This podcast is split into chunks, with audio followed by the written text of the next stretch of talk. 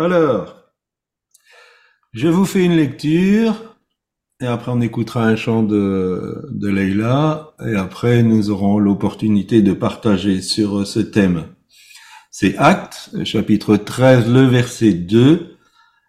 Un jour, ils sont réunis pour prier le Seigneur et ils jeûnent. C'est pas le cas de tout le monde, hein. Quand on prend un petit déjeuner à l'hôtel, normalement. Mais ça nous arrive, hein. Bon. Je répète, un jour ils sont réunis pour prier le Seigneur et ils jeûnent. Alors l'Esprit Saint leur dit, mettez-moi, mettez à part Barnabas et Saul pour euh, faire le travail que je vais leur demander. C'est euh, la version parole de vie. Alors le partage, ce sera sur, euh, on peut l'appeler de trois façons. Euh, consécration, mise à part, ou peut-être quelque chose qui fait un peu plus flash, le champion de Dieu. Et nous écoutons Leïla. Tu veux dire quelque chose, Leïla? Ah, pas bien. Ah, voilà le champion de Dieu. Et Leïla. avec moi, c'est un moment de Donc, euh, comme dans une maison, je vous invite à chanter, je mets des paroles et que cela soit une prière euh, pour chacun de nous.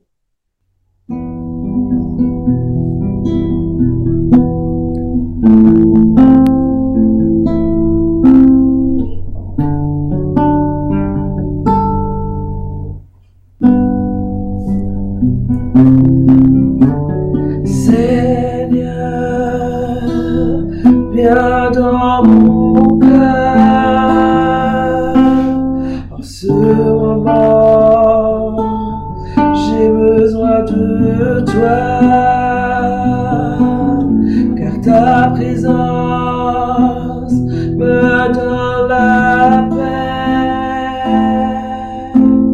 Viens Seigneur et remplis-moi.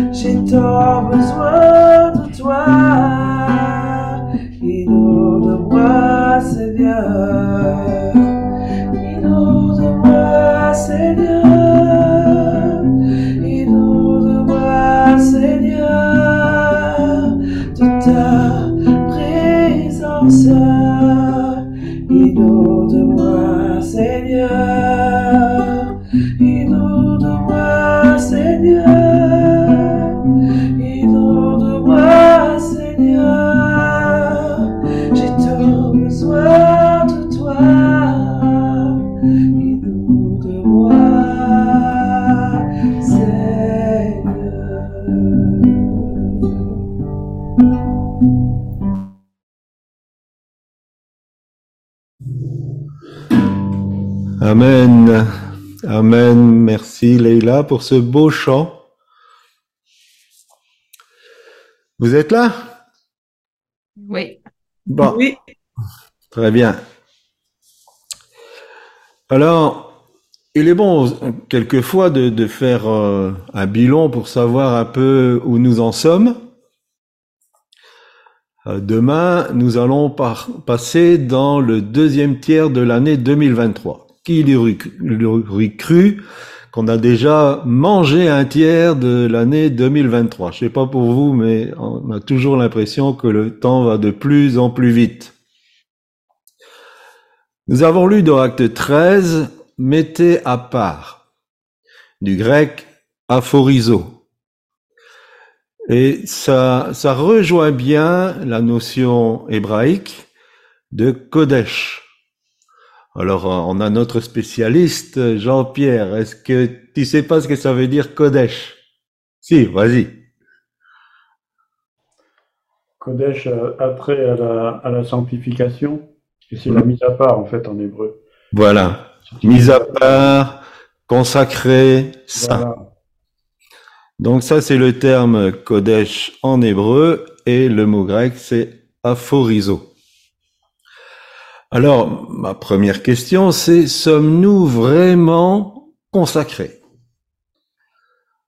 Et ça, je vous la pose, n'attends pas une, réponse, mais euh, dans ce bilan, est-ce que nous pouvons dire je suis consacré? Euh, Paul dira lui-même Dieu m'a mis à part dès le sein de ma mère. Donc si vous êtes là cet après-midi, je peux considérer que vous avez été mis à part dès le ventre de votre mère. Amen. Vous avez été consacré dès le ventre de votre mère. En tout cas, Dieu vous a consacré. Mais est-ce que nous, nous rentrons dans cette consécration? La consécration est toujours une séparation. Si on est mis à part, ça veut dire qu'on est à part.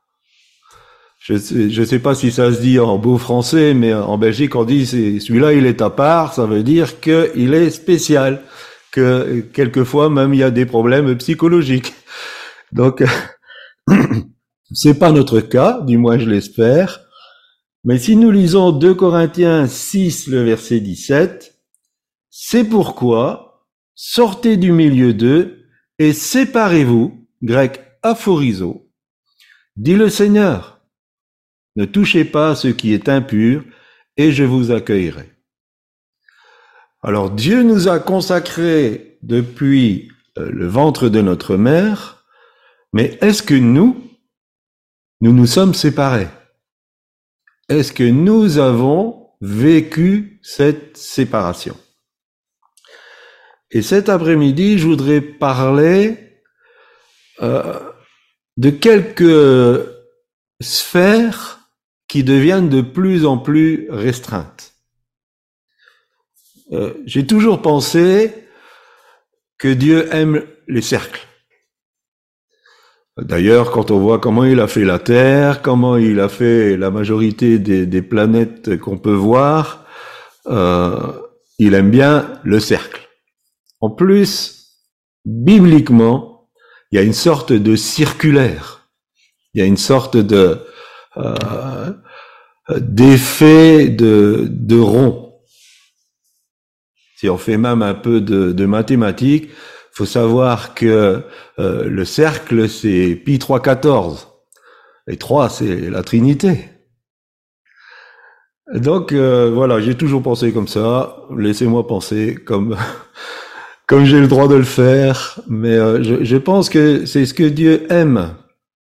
Et on a un beau cercle de lumière chez les labris qu'ils ne peuvent pas remarquer. Donc bon, trêve de présenterie. Euh, le premier cercle, on va bien sûr écarter de la consécration les incrédules. Alors les incrédules, il faut pas spécialement ne voir que les personnes qui ne sont pas converties. Parce que l'incrédulité, malheureusement, n'est pas l'exclusivité des non-croyants. Nous pouvons être un, être un chrétien et être incrédule. Jean chapitre 6, le verset 60 nous dit, plusieurs de ses disciples, après l'avoir entendu dire, cette parole est dure, qui peut l'écouter? Et ils sont partis. Ils n'arrivaient pas à pouvoir croire ce que le Seigneur lui-même leur disait. Et peut-être euh, que vous êtes dans ce premier cercle de sphérique, à un moment donné ou à un autre, vous avez peut-être lâché le Seigneur parce que c'était trop dur. Parce que vous avez l'impression que cette consécration est trop dure. Elle est trop pénible. Alors, euh, je dirais, revenons à Apocalypse chapitre 2, le verset 5. Souviens-toi d'où tu es tombé. Repends-toi et pratique tes premières œuvres. C'est le cœur de Dieu.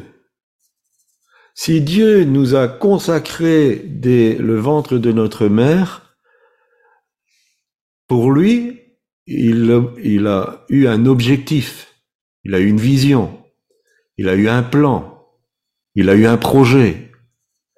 Il, a un projet de, de vie pour nous. Mais dans cette grâce finalement qu'il donne à tout être humain, nous sommes toujours libres d'entrer dans ce projet ou pas.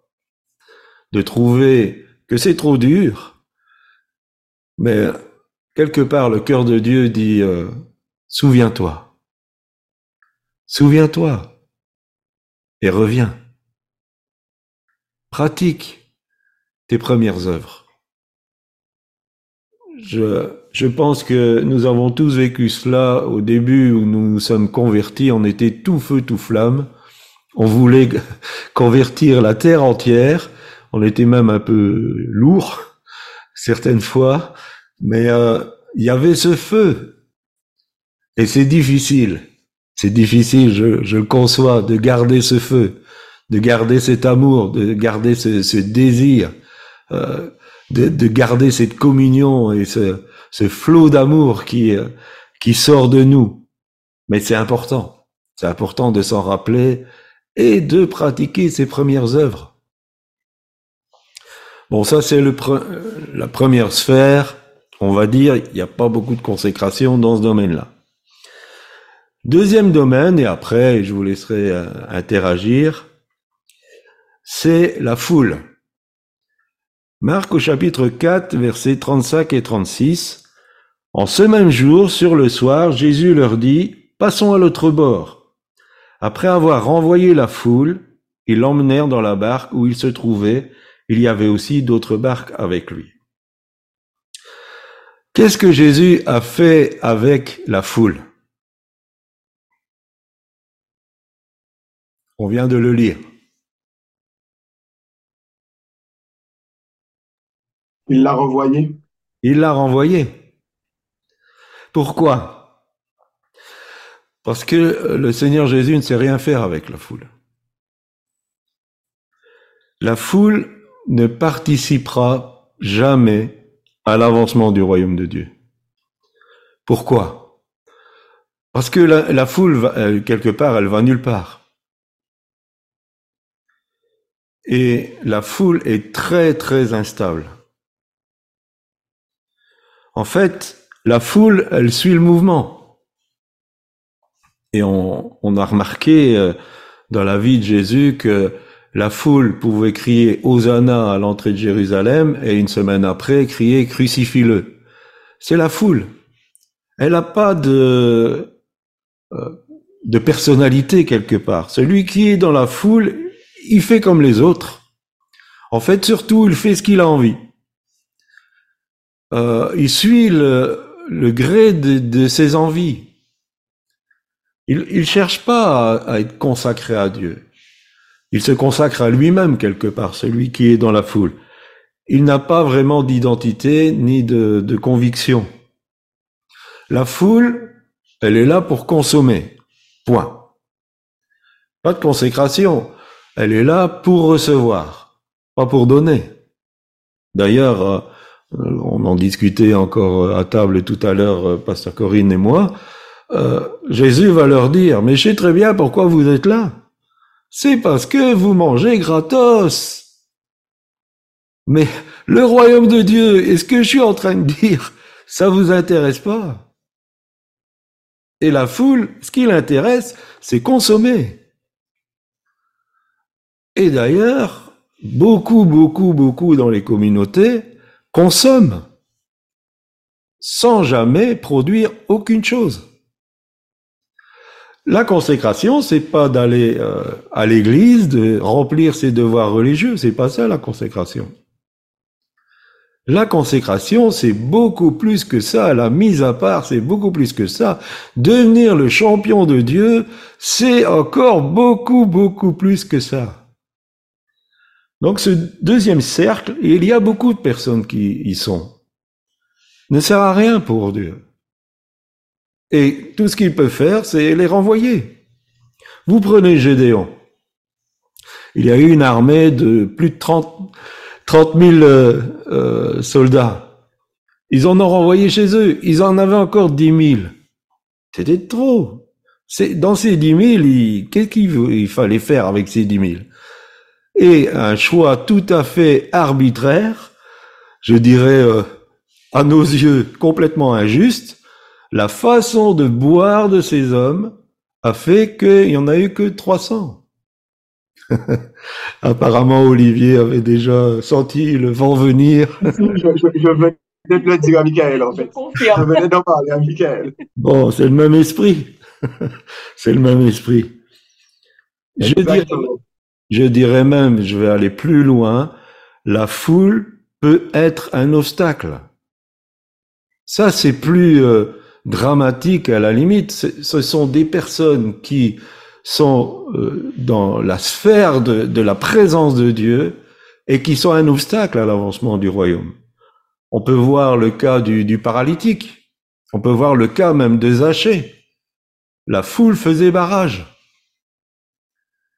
Et quelquefois c'est difficile parce que il faut traverser la foule. Rappelons-nous aussi que à un moment donné, la foule voulait tuer Jésus, mais il a traversé la foule. Son heure n'était pas venue, il a traversé la foule. Et si nous voulons être consacrés, il faut traverser la foule. Il faut sortir de la foule. Séparez-vous, dit Dieu. Séparez-vous de la foule. Parce que tant qu'on est dans la foule, Dieu ne peut rien faire avec nous. Romains chapitre, non, c'est pas là. Si, donc voilà, Romains chapitre 14 verset 23, tout ce qui n'est pas le produit d'une conviction est péché. Nous avons besoin d'être établis sur des convictions pour pouvoir euh, être mis à part et nous avons besoin de sortir de l'état d'esprit de la foule. C'est un verset qu'on cite souvent, Romains 12, 2. Quelqu'un peut me le dire de tête. Ne regardez pas votre Bible. Alors, Romains 12, 2. C'est un verset qu'il faut connaître par cœur. Jean-Pierre. Ne vous conformez pas au siècle présent, mais soyez transformés par le renouvellement de l'intelligence afin de discerner la volonté de Dieu, ce qui est bon, agréable et parfait. Amen. Ne vous conformez pas à la foule, au siècle présent, à la pensée du monde. Ne soyez pas ballottés par euh, le flot de la foule. Est-ce que vous avez des réactions par rapport à ça?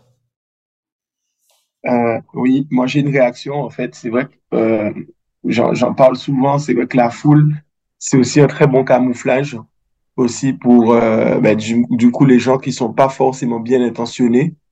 Et euh, j'en prends pour exemple hein, quand Satan est venu réclamer le droit de le droit de d'agir sur Job. Euh, on voit que Satan s'est pas présenté seul euh, devant le devant Dieu, mais il s'est mêlé en fait, au, euh, il s'est mêlé aux anges qui étaient devant Dieu. un peu comme un camouflage, mais Dieu l'avait vu, bien entendu, mais, mais il s'est mêlé aux anges pour, pour s'approcher, en fait. Hmm.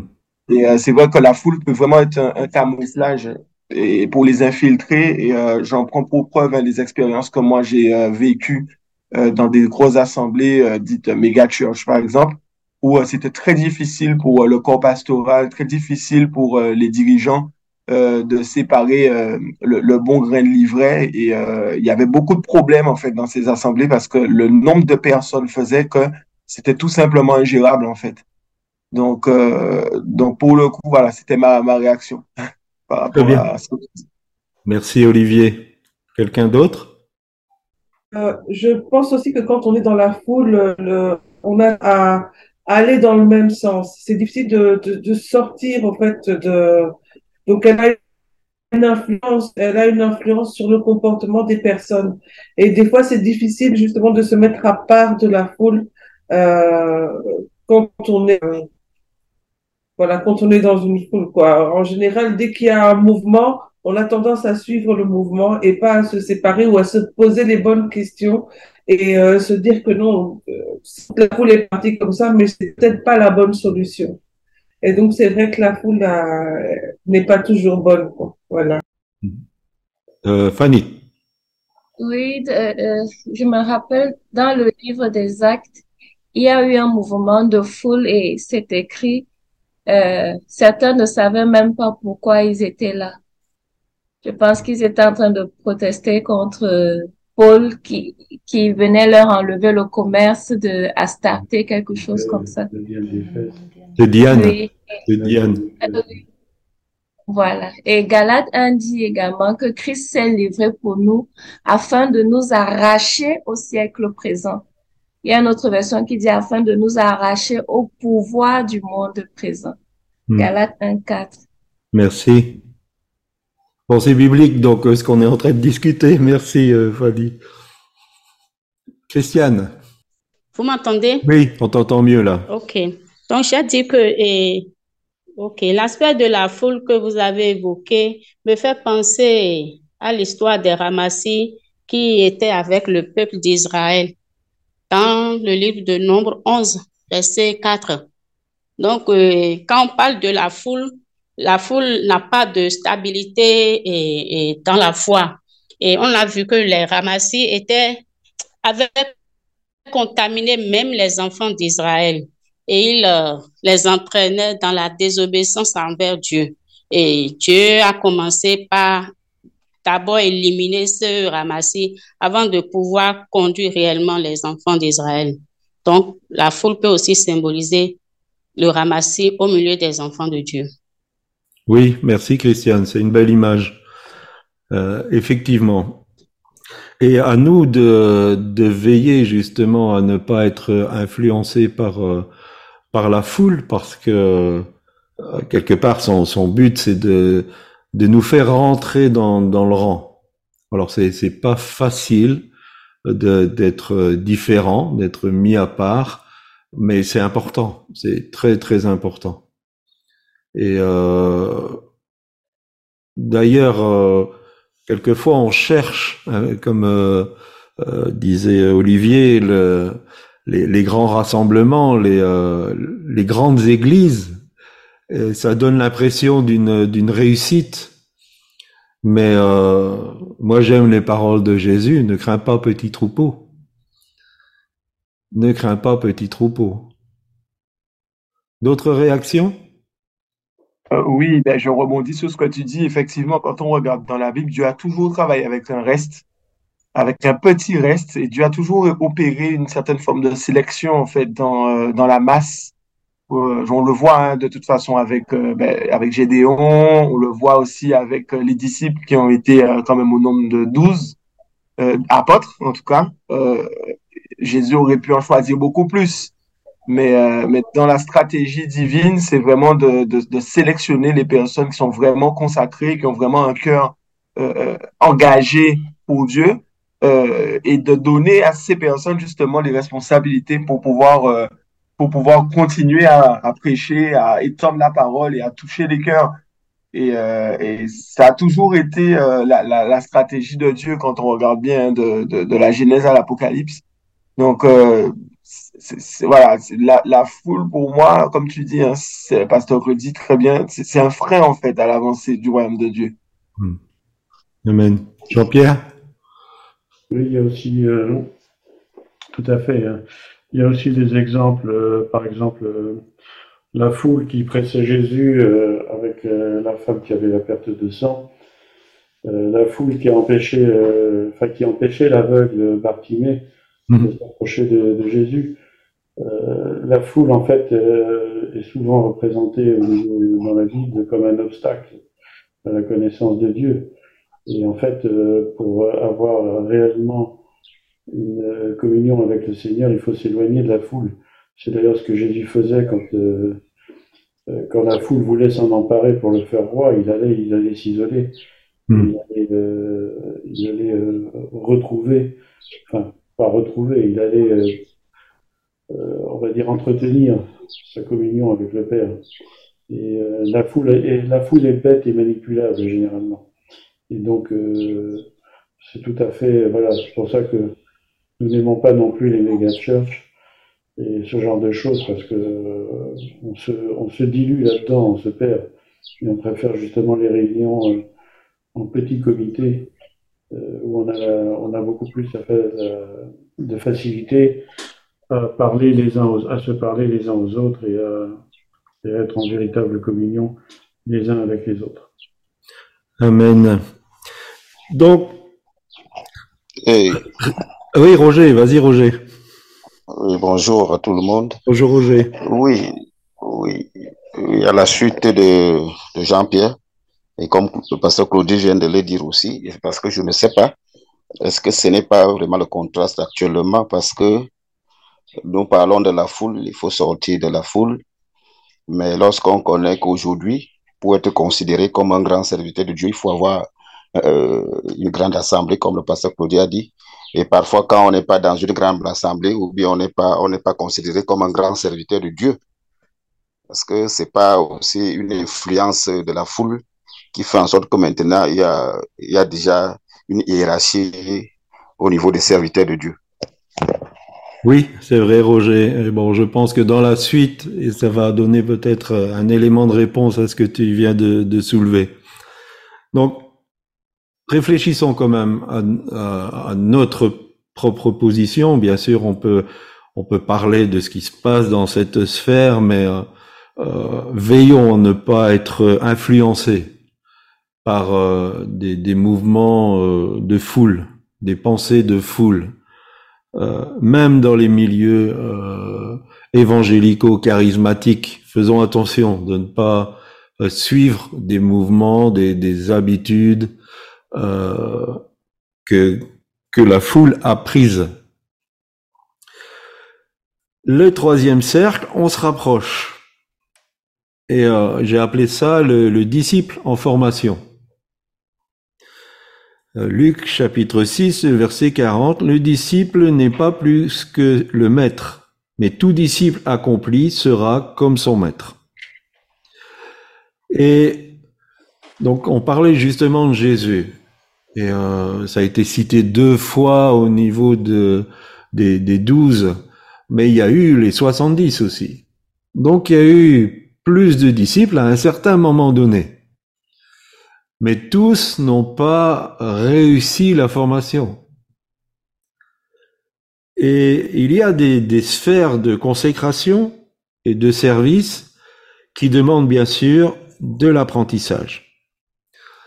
Là, on, on, parle un peu de notre propre expérience par rapport au centre de formation biblique. Euh, les, je dirais les seuls qui réussissent vraiment, même si certains arrivent à obtenir leur diplôme, mais ceux qui réussissent vraiment les, les buts, les objectifs de cette formation, de transformation, on l'appelle comme ça, de transformation dans leur vie, ce sont ceux qui se mettent à part, qui voient cette euh, formation comme un temps de mise à part.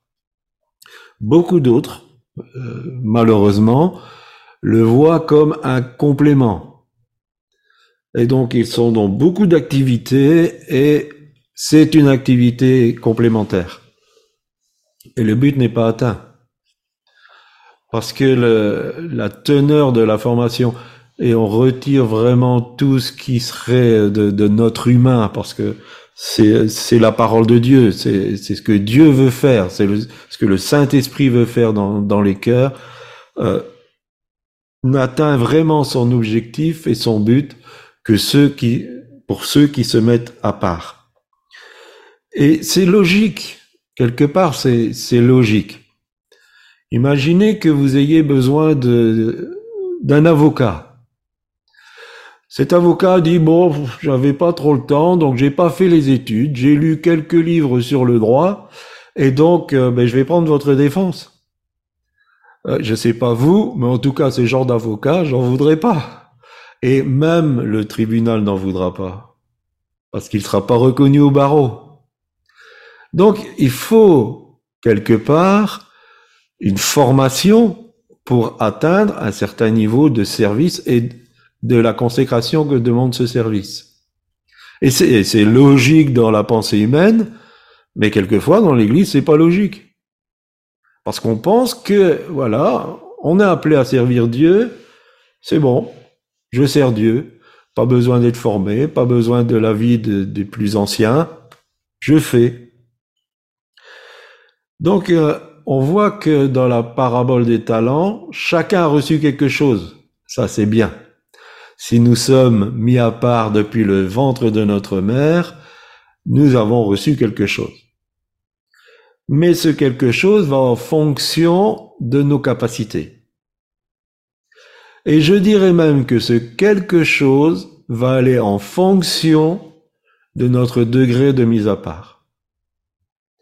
Plus nous nous mettons à part, plus Dieu va pouvoir faire grandir ce qu'il nous confie. Jésus l'a dit, celui qui est fidèle, dans quoi? Dans les petites choses. Il le sera aussi dans les grandes. Si tu rates la fidélité dans les petites choses, Dieu ne te donnera jamais plus grand. C'est logique. C'est logique. C'est euh, de la sagesse euh, basique, bien sûr, c'est la sagesse de Dieu, mais c'est normal. C'est tout à fait normal. Nous-mêmes, en tant que parents, on va pas confier des grandes choses à nos enfants quand ils sont tout petits. Si vous avez euh, un enfant de 5-6 ans qui vous demande un bidon d'essence et puis une boîte d'allumettes, je sais pas vous, mais en tout cas moi non. Non, non, non. Il a 18 ans et demande un bidon d'essence. Euh, on dira qu'est-ce que tu vas faire avec la boîte d'allumettes? Mais on aura plus facile à lui confier quelque chose euh, comme un bidon d'essence. Et donc, pour nous, parents, on trouve ça normal. Pourquoi les enfants de Dieu croient que si je veux me consacrer au service de Dieu, j'ai pas besoin de me former, j'ai pas besoin de grandir? Et certains ont raté le test.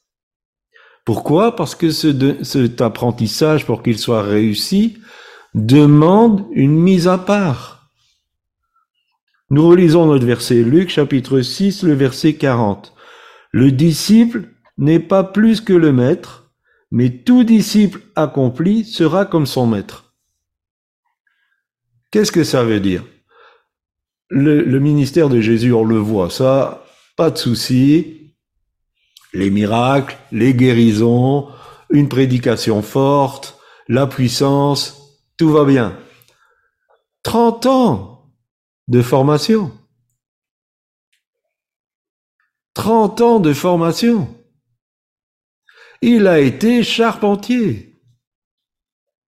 Je me rappelle, peut-être vous le savez déjà, au début je me suis converti, je voulais travailler à plein temps. C'était, j'étais omnibulé par ça.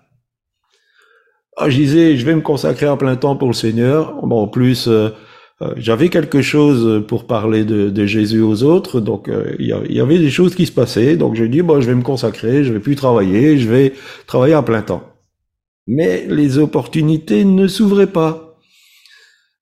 Et un jour, le Seigneur il m'a dit mais euh, t'es à plein temps pour moi C'est pas parce que t'es dans un travail séculier que t'es pas à plein temps pour moi. Si tu es au travail et que tu me pries ou que tu as l'occasion de, de parler de moi, tu es à plein temps. Même si tu es dans un travail séculier. Et euh, 42 ans de carrière, hein, donc j'ai jamais eu l'opportunité de pouvoir servir le Seigneur à plein temps, sauf maintenant. Donc euh, voilà, il a fallu de la patience. Mais euh, on a besoin de mettre à part des temps, même si on est dans un temps engagé dans un travail séculier, on a besoin de mettre à part des temps pour faire grandir ses capacités, pour faire grandir ce que Dieu a déjà mis en nous, pour que nous passions des petites choses aux moyennes choses, aux grandes choses. Parce que tout ça ne se fait pas d'un coup de cuillère à peau. On parle souvent de, Paul, et dès qu'il a été appelé à la conversion, il a, commencé à prêcher Christ. Mais après, il est tombé aux oubliettes. Et pendant plusieurs années, je crois que ça doit être 13 ans, où Paul était aux oubliettes. Je dirais même que ça a arrangé tout le monde parce que les chrétiens, ils avaient un peu de difficulté avec Paul. Parce que c'était, ils croyaient pas trop qu'il s'était converti quand même. Mais avant de vivre l'envoi avec le mandat, il a fallu qu'il se forme. Il a fallu qu'il retourne dans sa ville natale, à Tarse, et ça a pris du temps. Donc, pour être dans ce troisième siècle et devenir un, disciple accompli, il faut passer du temps et de la mise à part pour pouvoir se former et se laisser former. Et ça, c'est beaucoup plus difficile. J'en reviens à mon deuxième siècle la pensée du monde par la foule est entrée dans l'Église. Le monde est entré dans l'Église. Et les principes du monde, peut-être pas tous, sont entrés dans l'Église.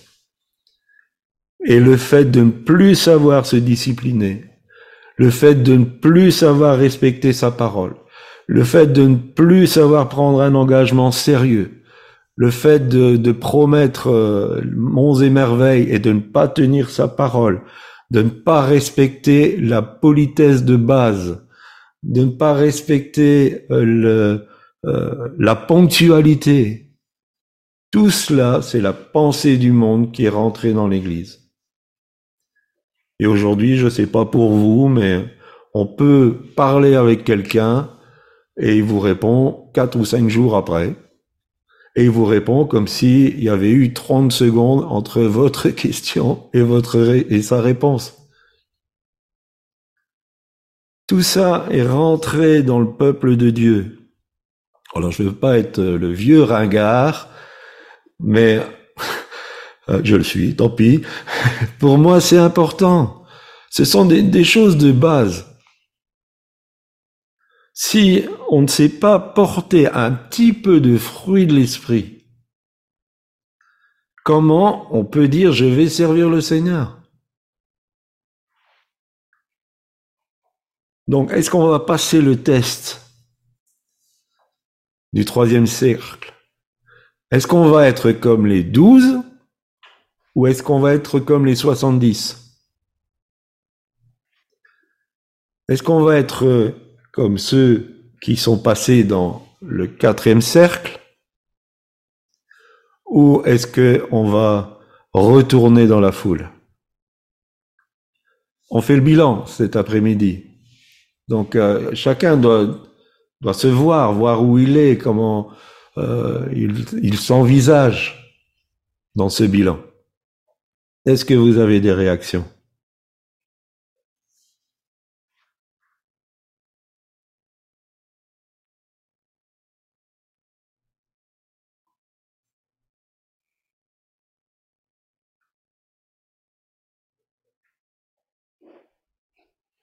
Pas de réaction. Est-ce que je peux aller plus loin? Alors, dans les douze, il y a les trois.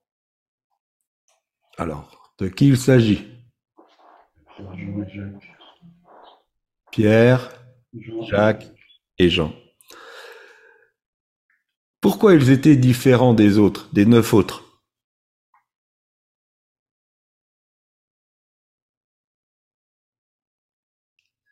C'était leur détermination. Ils étaient plus déterminés que les autres. Maintenant, avoir une détermination, il y a un prix à payer. Là, on commence à rentrer dans le titre le champion de Dieu. Parce que pour y arriver, il y a un prix à payer. Le salut est gratuit. Le salut, c'est une grâce, il est gratuit. Mais atteindre certaines sphères d'onction et de mise à part, de sanctification, parce que la, sainteté, elle est liée au fait d'être mise à part, demande un prix, quelquefois très cher. Ces trois-là avaient tout quitté. Et ce qui est particulier, et il y avait André aussi, mais André, il n'était pas dans les trois. Et ça, c'est toujours un questionnement pour moi. Mais vous prenez Pierre, Jacques et Jean, et André y était, mais euh, il n'était pas dans les trois. Quand ils ont rencontré la première fois le, le Seigneur Jésus, ils ont vécu un miracle extraordinaire. Ils ont vécu une pêche miraculeuse. Mais leur réaction, ça n'a pas été de rester où, là où était le miracle, et quelquefois, quelque part de bénéficier du miracle, mais la parole de Dieu nous dit, il laissèrent tout. Je sais pas. Vous, vous êtes dans la dèche et vous recevez une grosse somme. C'est un miracle. Et le Seigneur dit, suivez-moi. Est-ce que nous allons facilement Laissez cette somme, on laisse tout. Euh, si, si quelqu'un passe par là et qu'il en profite, eh bien, tant pis. Est-ce que nous allons faire ce genre de choses? Est-ce que nous allons être déterminés comme ça? Et pourquoi ils étaient déterminés comme ça? Parce que je pense que la réponse, elle est dans la réaction de Pierre. Parce que Pierre, il a prêter sa barque à Christ pour prêcher. Et il l'a entendu. Et après, Jésus lui a dit, et j'aime ça parce que Dieu n'a pas de dette. Et Pierre a prêté sa barque. Et il a dit maintenant, va en pleines eaux et pêche. Et Pierre va, va présenter ses doléances en disant, mais on a pêché toute la nuit, euh, mais il a dit sur ta parole. Il a entendu la parole de Christ. Il a dit, il y a quelque chose là. Et donc, il a obéi. Ils ont fait cette pêche miraculeuse.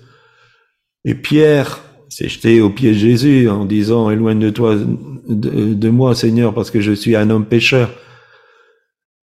La pêche qu'il venait de faire n'avait aucune importance. Ce qui avait de l'importance pour lui, c'est ce que Christ avait dit. C'était la parole de Christ. En fait, Pierre a compris à ce moment-là, et je pense que c'était le cas des autres, que sa détermination, c'était pas dans le miracle, c'était dans le faiseur de miracles. Et le quatrième cercle ne va pas suivre le miracle, il va suivre le faiseur de miracles. C'est beaucoup plus euh, cher, je vais dire. Le prix à payer est beaucoup plus lourd. Parce que la séparation devient de plus en plus importante. Je pense aussi à Abraham tant qu'il ne s'est pas séparé de Lot, la parole de Dieu était arrivée à un certain niveau. Et puis il est rentré dans une autre dimension de la parole de Dieu.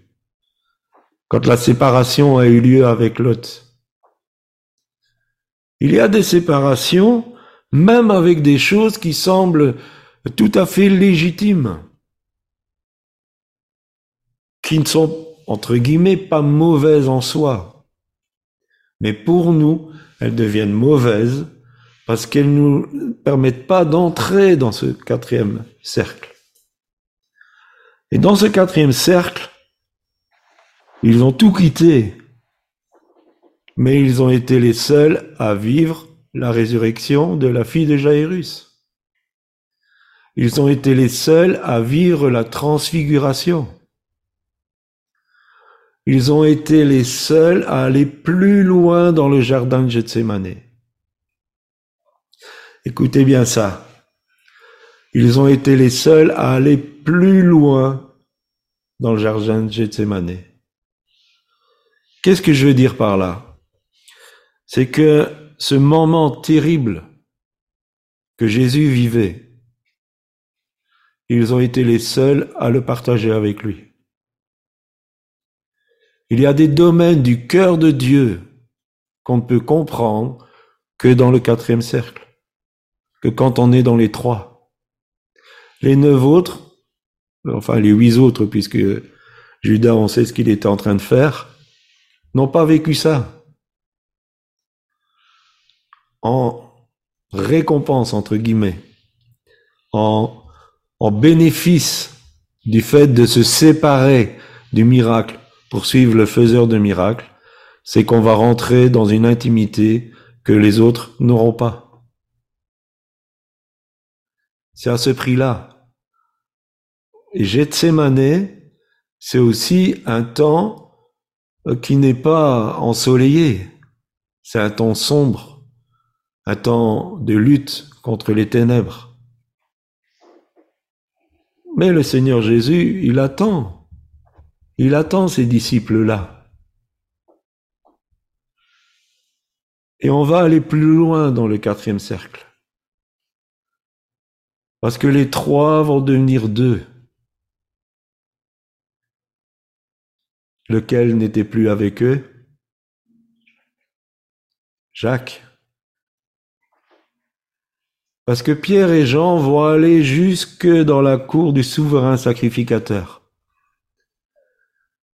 le lieu de la condamnation. C'est là où on est confronté à qui je suis, ma réputation, est-ce que j'accepte qu'elle soit condamnée? Parce que je suis le faiseur de, de miracles. C'est encore un autre temps de mise à part. Parce que c'est un temps où même tous les autres enfants de Dieu ne sont plus là. Où c'est vous face à la méchanceté et à la colère. Et on peut encore aller plus loin et être le champion de Dieu, le seul. C'est qui? C'est? Jean.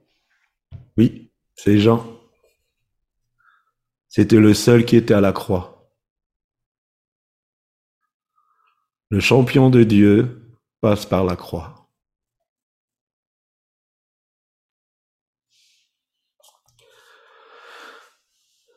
C'est le supplice. C'est le martyr. Est-ce que nous arrivons à ce cinquième cercle qui est d'être le champion de Dieu, d'être le martyr? C'est ça la mise à part.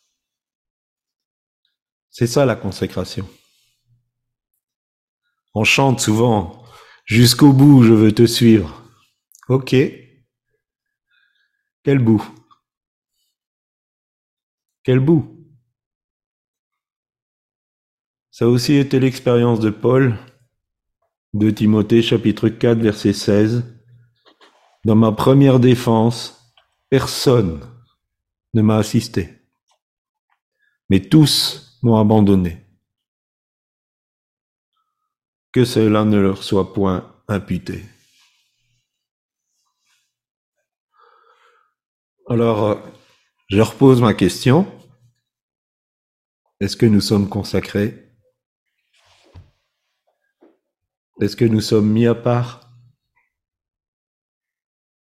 Est-ce que nous sommes saints? Je vous laisse réagir avant de faire ma conclusion. Est-ce que vous avez des remarques, des questions? Euh, Ce qui me vient à l'esprit, c'est Jean. Jean, il se présente toujours comme le, dis- le disciple que Jésus aimait le plus. C'est ça. Et je me rends compte en réalité que, en fait, c'est le disciple qui aimait le plus Jésus. C'est pour ça qu'il a traversé tous les siècles et il est arrivé à la croix. Hmm.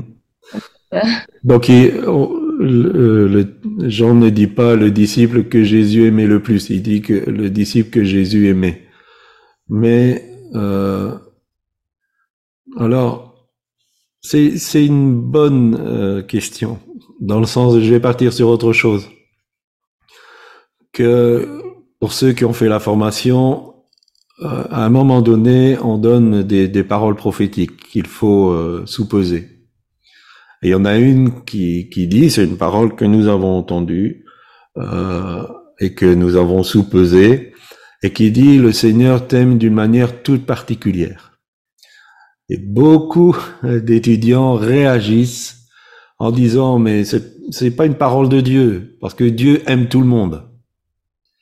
Alors oui, Dieu aime tout le monde. Et il n'y a pas d'acception de personne. Mais Dieu a des euh, affections particulières. Parce qu'il y a des serviteurs, il y a des amis. Et il y a des intimes. On peut le voir dans sa réaction quand il a défendu Moïse. Marie et Aaron se mettaient sur le même pied d'égalité. Ils ont dit, mais Dieu, parle aussi au travers de nous.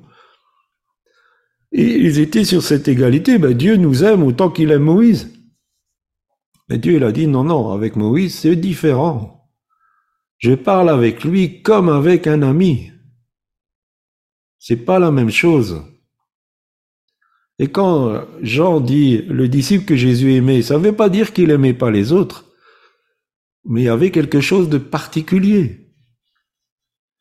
Et il y a plein d'exemples qui, qui foisonnent dans, dans la parole. David, c'était l'homme selon le cœur de Dieu. Les autres, ils n'étaient pas selon son cœur. C'était différent pour David. Donc c'était une manière particulière. Donc on ne doit pas être dans l'absolu en disant si Dieu aime quelqu'un d'une manière particulière, ça veut dire qu'il aime pas les autres. Non. L'amour de Dieu est envoyé pour tout le monde. Mais il y a des amours, des affections de Dieu qui sont particuliers. À cause de la relation d'intimité de l'être humain avec Dieu.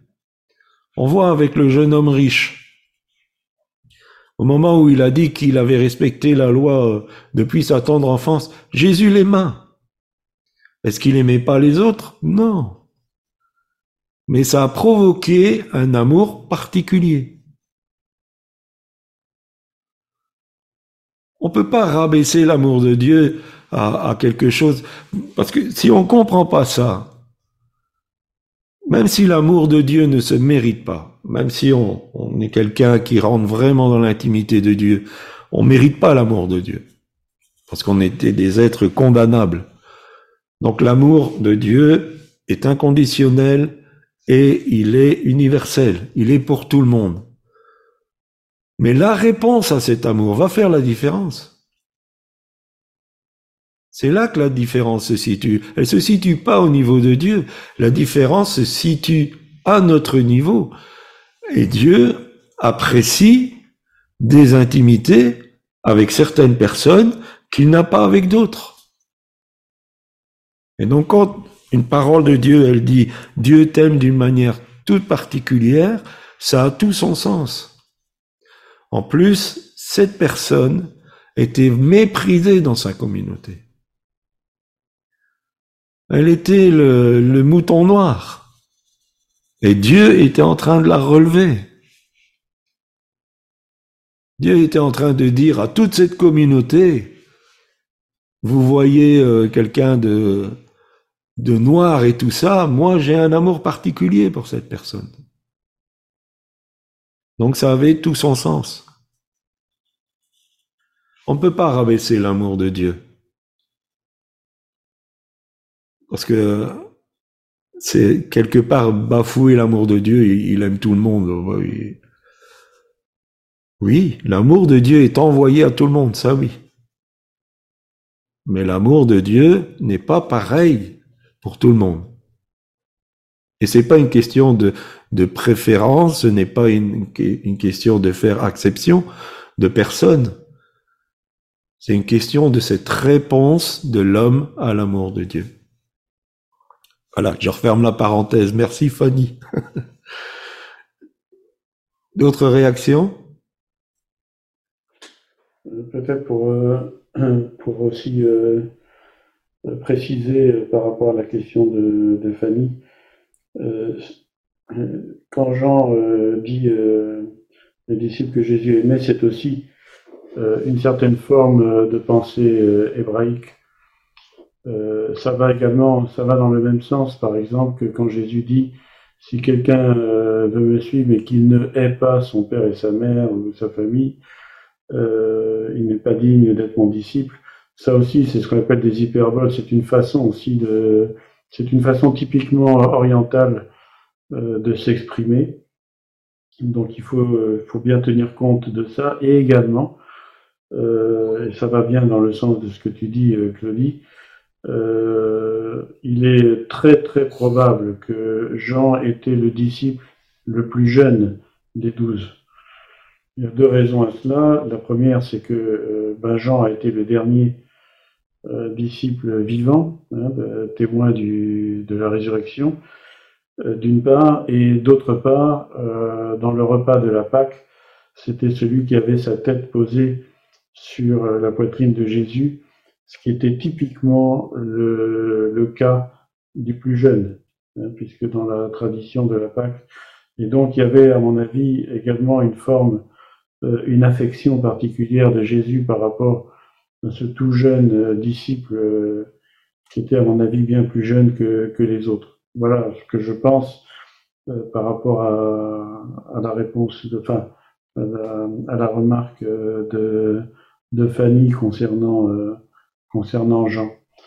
C'est euh, à voir dans, dans ce sens-là. Et c'est peut-être aussi cette jeunesse qui a fait que Jean était euh, euh, très proche, euh, était a été le champion.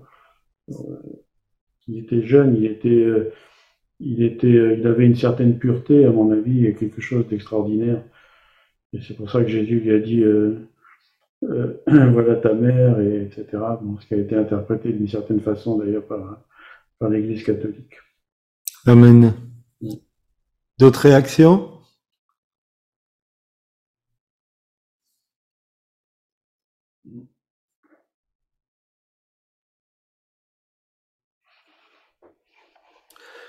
Alors en conclusion, je, je dirais, euh, la question nous est posée, on, on peut mettre son, son prénom, cette question qui est dès le, livre de la Genèse, où es-tu Adam?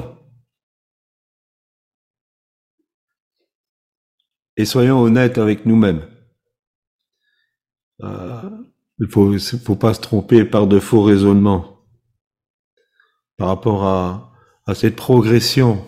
Et il n'y a absolument aucun, aucune condamnation ou jugement dans, dans mes propos de cet après-midi, mais c'est bon de dire Seigneur euh, où j'en suis par rapport à ça. Euh, tendons vers le meilleur. Progressons et euh, faisons les choix nécessaires pour progresser, pour aller de l'avant, pour être plus consacrés. Et peut-être que la vision Z37 est un moyen pour vous de, de progresser dans cette consécration.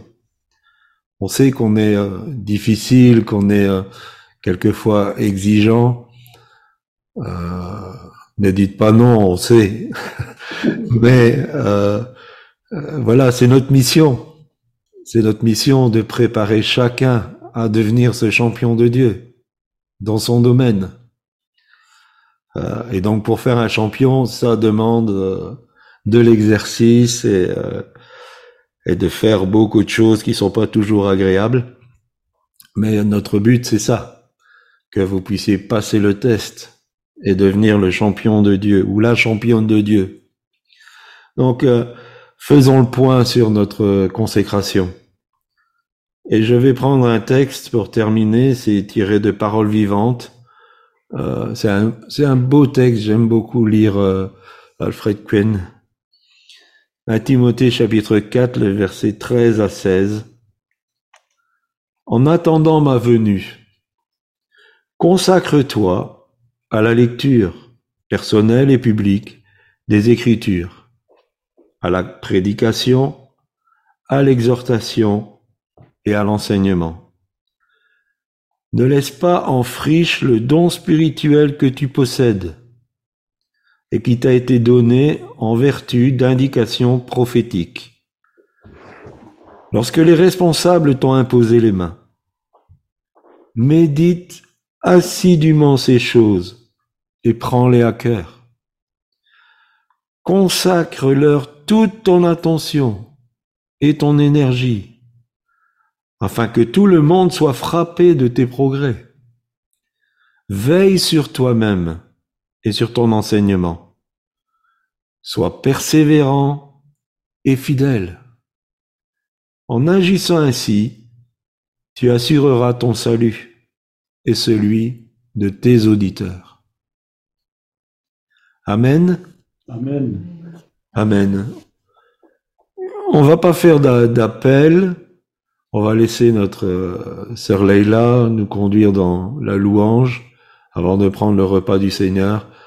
Mais prenons aussi ce temps de, louange à Dieu pour nous laisser pénétrer par euh, sa parole, parce que parce qu'on a lu, parce qu'on on a pu voir au travers de, de ce partage. Laissons-nous pénétrer. Ne fouillons pas cette présence du Saint-Esprit. Laissons-nous pénétrer. Alors, quelques petites manipulations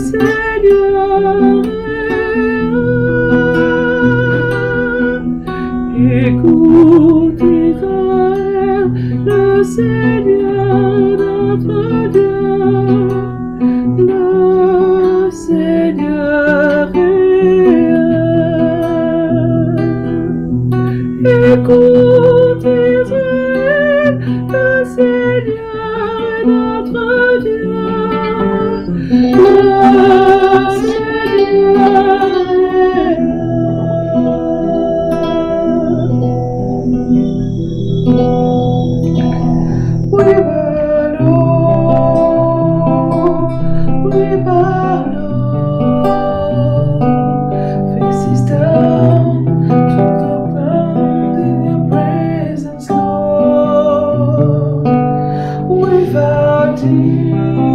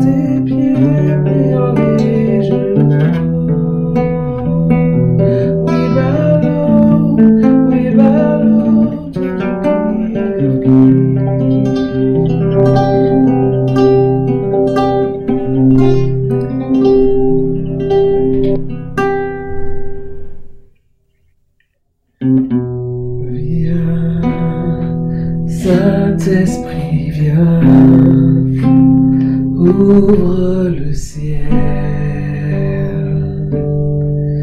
descends sur nous, viens, Saint-Esprit, viens, feu éternel, embrase-nous, viens, Saint-Esprit. picture